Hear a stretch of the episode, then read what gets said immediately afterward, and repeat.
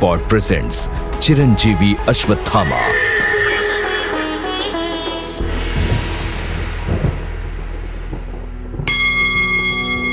अश्वत्थामा बलिर्व्यासो हनुमानश्चा विभीषण कृपाचार्या च परशुरामं सप्ततातः चिरजीव।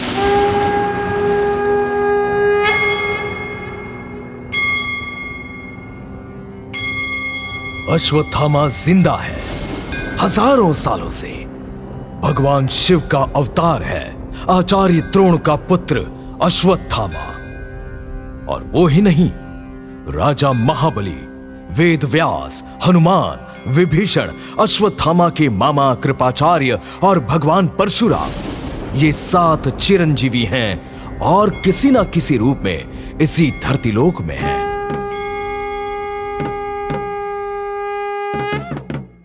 अभावों में जीने की आदत डालना ज़िंदगी के साथ एक तरह का समझौता है। लेकिन ऐसे समझौते तभी अच्छे होते हैं जब किसी मजबूरी में लिए गए हों। अश्वत्थामा के पिता द्रोणाचार्य ने अभावों में जीने की आदत नहीं डाली। डाल भी नहीं सकते थे। उनका स्वभाव ही कुछ ऐसा था। उन्होंने लड़ने की ठानी और पूरी ज़िंदगी लड़ते रहे। अपने पिता के इन्हीं गुणों को पुत्र अश्वत्थामा ने अपनाया। अभी उसकी उम्र ही क्या थी? यही कुछ पंद्रह सोलह साल।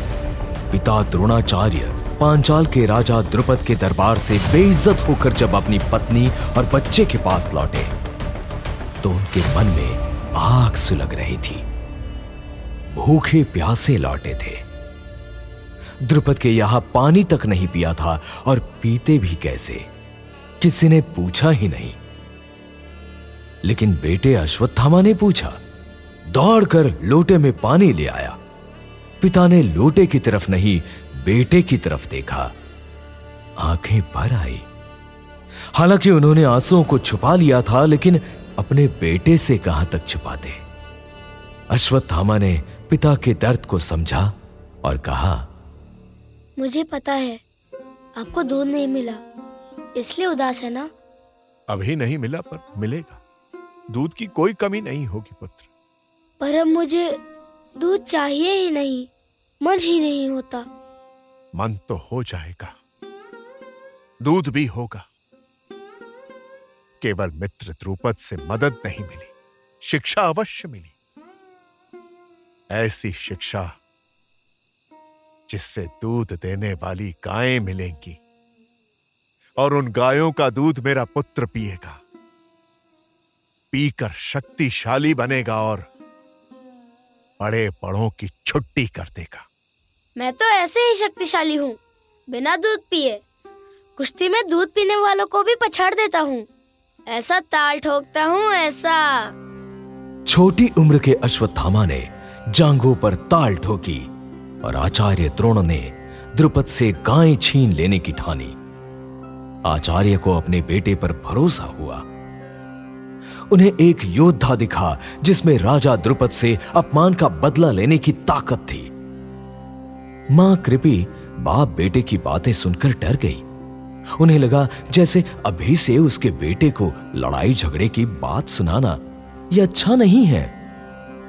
वैसे उन्हें अभी तक पता नहीं था कि द्रुपद के यहाँ क्या हुआ। ये पता नहीं था कि उनके बचपन के दोस्त ने उन्हें क्या दिया। तो उन्होंने मौका पाकर पूछा।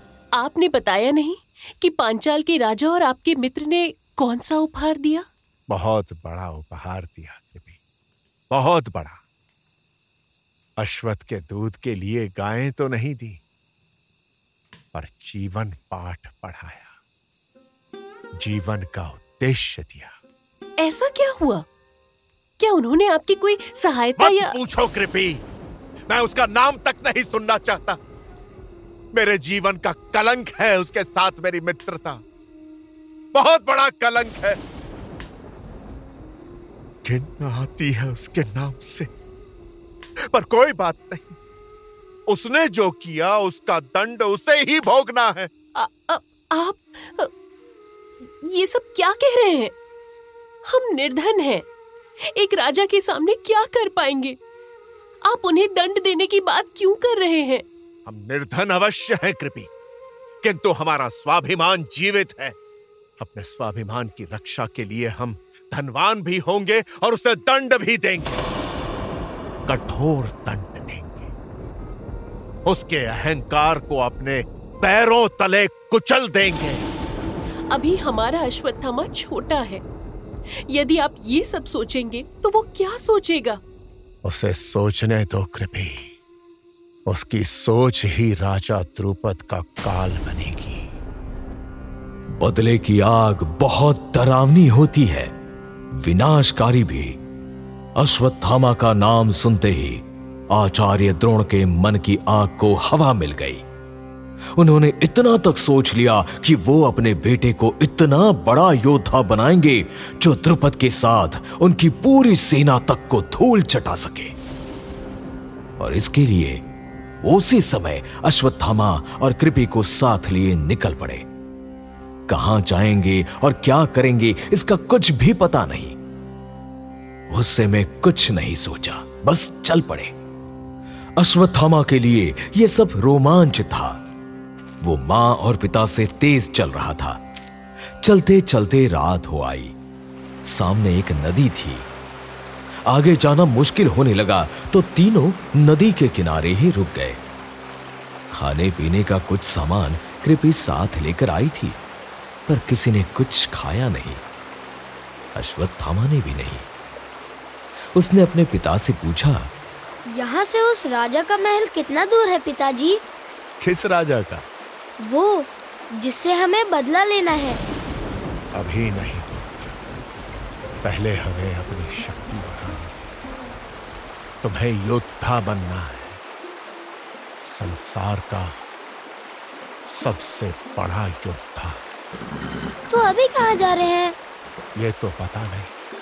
किंतु हम वहाँ चलेंगे जहाँ तुम्हें कोई कमी नहीं होगी। और और बेटा तुम अस्त्र शस्त्र का अभ्यास कर सको। ऐसा कौन सा स्थान होगा? ये सारे सुख देगा कौन? आप बिना कुछ सोचे निकल आए। अश्वत्थामा के बारे में भी कुछ नहीं सोचा। सोचने का समय शेष नहीं है कभी। कुछ करने का समय है। और तुम चिंता ना करो। जो भी होगा शुभ ही होगा। और सुनो हम जो भी कर रहे हैं या करेंगे। सब अपने पुत्र के लिए ही तो कर रहे हैं। अश्वत्थ! क्या हुआ अश्वत्थ? क्या कर रहे हो? देख रहा था कि नदी में कितना जल है। हमें नदी पार करनी है ना? मैं तो डर गई कि अश्वत्थ कहीं नदी में तो नहीं कूद गया। मैं तो पत्थर फेंक रहा था माँ। अच्छा होगा कि हम नदी पार करके गाँव में चले। और फिर आचार्य द्रोण ने कृपी और अश्वत्थामा को नदी पार कराया। तीनों गाँव में पहुँचे। गाँव वालों ने तेजस्वी आचार्य जानकर खूब स्वागत सत्कार किया। खाने के लिए पकवान ले आए। द्रुपद के यहाँ से लौटने के बाद द्रोण ने पहली बार भरपेट भोजन किया। अश्वत्थामा ने अपनी पसंद का खाना खाया। लेकिन इसके बाद क्या? कृपी सोच में डूबी रही। उन्होंने अपने पति से कहा यदि आप कहें तो हम हस्तिनापुर चल सकते हैं। मेरे भ्राता कृपाचार्य के पास। वो राज परिवार के गुरु हैं। महाराज शांतनु ने तो हमें पाला है। हमसे मिलकर वो प्रसन्न होंगे। हम्म। ये तो ठीक है पर मैं किसी के सामने दया का पात्र नहीं बन सकता। हम उनके लिए दया के पात्र नहीं होंगे। वो तो भ्राता हैं। हम साथ साथ बड़े हुए हैं। वहाँ अश्वत्थामा का भी मन लग जाएगा। किंतु कब तक? वो कब तक हमारे अश्वत्थ का ध्यान रख पाएँगे? जब तक आप अपना प्रबंध न कर ले। आचार्य द्रोण स्वभाव के बड़े जिद्दी थे। कृपी के भाई के पास रुकने और उनसे मदद लेने से बार बार मना किया। इसी बीच अश्वत्थामा की नींद खुली और उसने माँ का समर्थन किया। मुझे मामा से मिलना है पिताजी। आप चलिए ना। माँ ने कितने बार बताया उनके बारे में? यदि तुम्हारा मन है तो हम अवश्य चलेंगे पुत्र। और तुम्हें तो अस्त्र शस्त्रों का अभ्यास करना है। कैसे करोगे? वहाँ तो बहुत सारे राजकुमार हैं। उनके साथ मैं भी अभ्यास कर लूँगा। और आ तो है ही। और अश्वत्थामा के कहने भर से बात बन गई। आचार्य द्रोण हस्तिनापुर जाने के लिए तैयार हुए। लेकिन उनकी परेशानी ये थी कि वो बैठे नहीं रह सकते थे। उन्हें धन और शक्ति दोनों की ज़रूरत थी। तो आखिरकार उन्होंने तय किया कि जब तक वो अपनी जीविका की व्यवस्था नहीं कर लेंगे, तब तक किसी से नहीं मिलेंगे। लेकिन आखिर कब तक? कब तक छुपे रहेंगे आचार्य द्रोण? उनकी सारी सोच बस अश्वत्थामा पर टिकी थी। तो उन्होंने अपने अश्वत्थामा के लिए क्या किया Rosebud presents Chiranjeevi Ashwatthama